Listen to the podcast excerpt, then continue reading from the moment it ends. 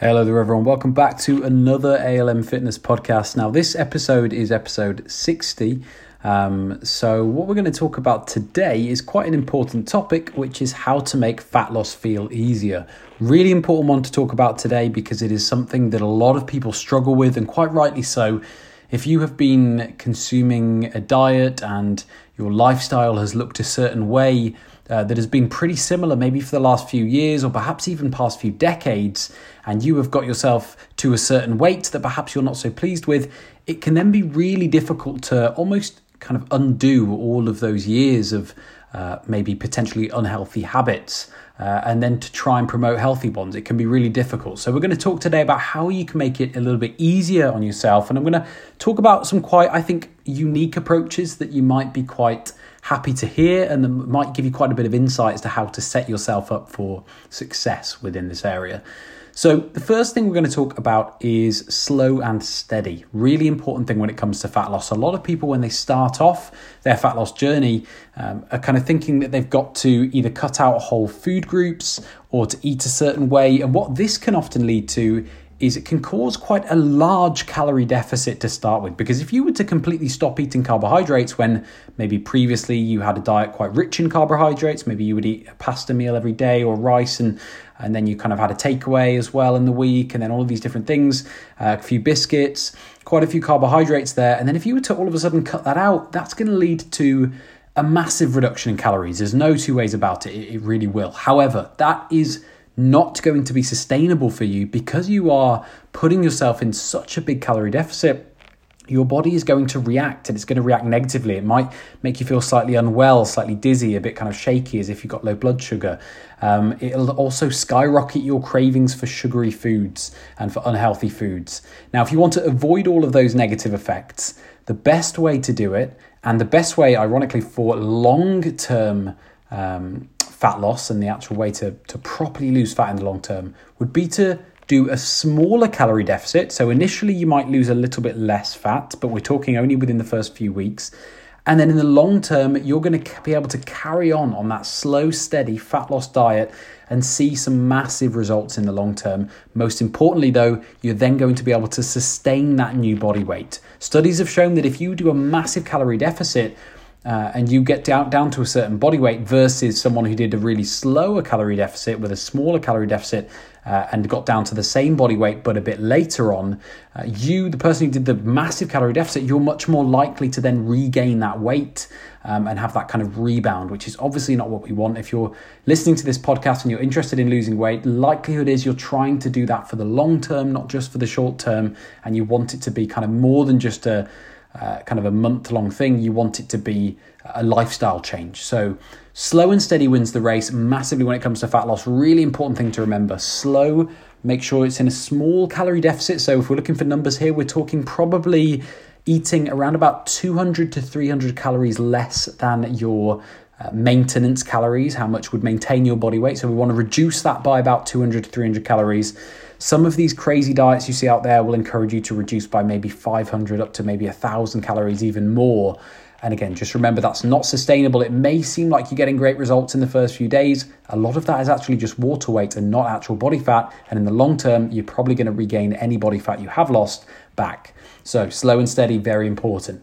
Number two, we're going to talk about not measuring your progress uh, just through the scales. Really important to kind of uh, measure our progress through through through multiple means. Uh, we're not just looking at that number that, that we see on the scales when we step on. Now, is that number important? Absolutely, yes, it is. Really important to you know be able to kind of quantifiably say okay so i've lost this much body fat and if i'm in a fat loss diet and if i'm in a small calorie deficit the likelihood is that a lot of that is going to be fat over time especially as that weight loss kind of gets more and more However, we shouldn't just rely on this because when it comes to daily changes or even weekly changes in weight, sometimes it might feel as though we're maybe going up a little bit in weight again, or maybe we're stalling a little bit, we've not really moved much.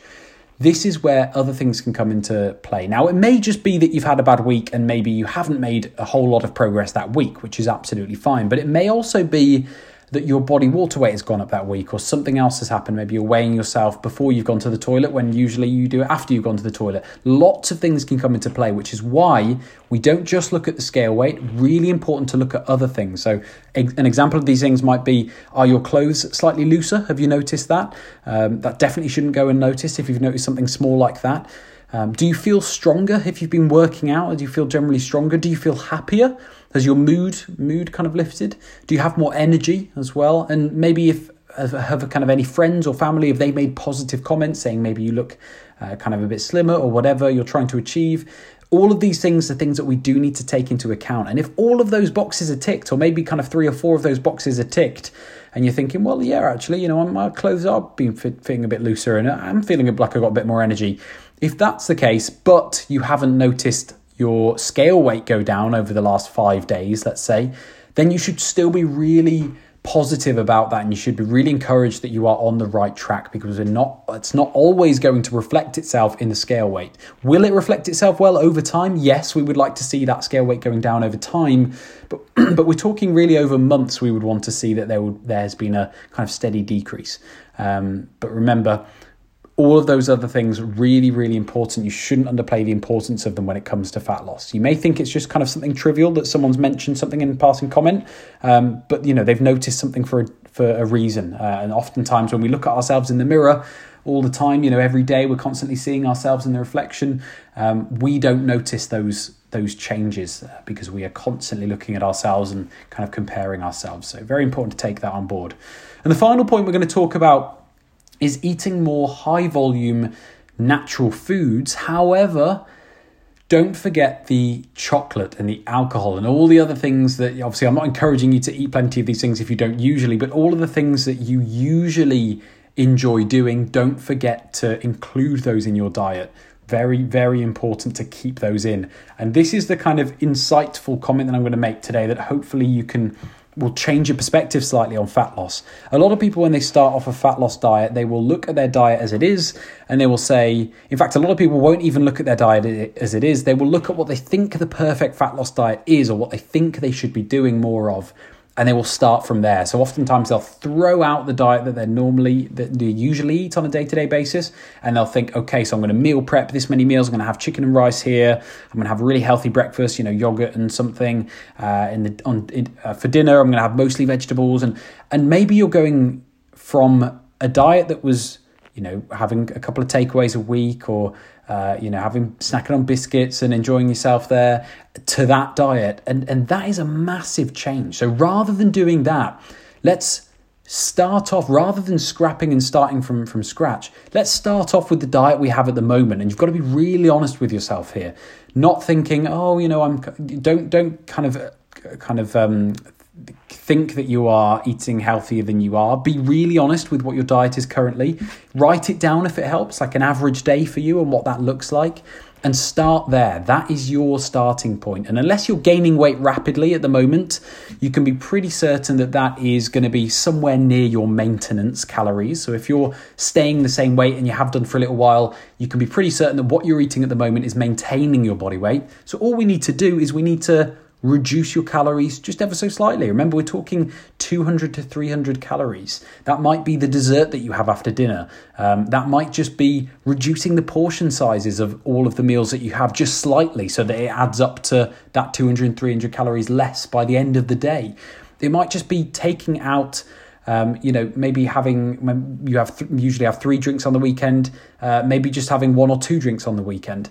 All of these things have a massive impact when they're added up. So rather than thinking of scrapping what you're doing at the moment and going with what you think is the right thing to do, try starting with the diet that you have at the moment. Write it down and make slow and steady changes. Make small changes. Take out that dessert or maybe kind of have uh, three desserts throughout the week rather than seven.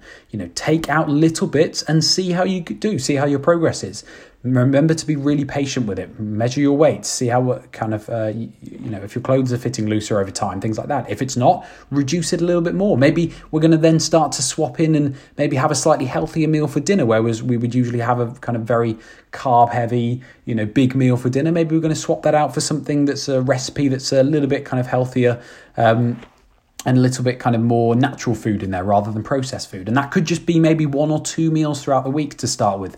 Remember, small changes are going to be your friend here, and that is going to make you uh, or increase the likelihood massively of you having success with your diet and with your fat loss later down the line. So, hopefully, you've taken three really important points from there. So, just to recap on those first point was go slow and steady. A small calorie deficit over a long period of time is going to beat nine times out of 10 a big calorie deficit over a short period of time. The second point was don't measure your progress just using the scales.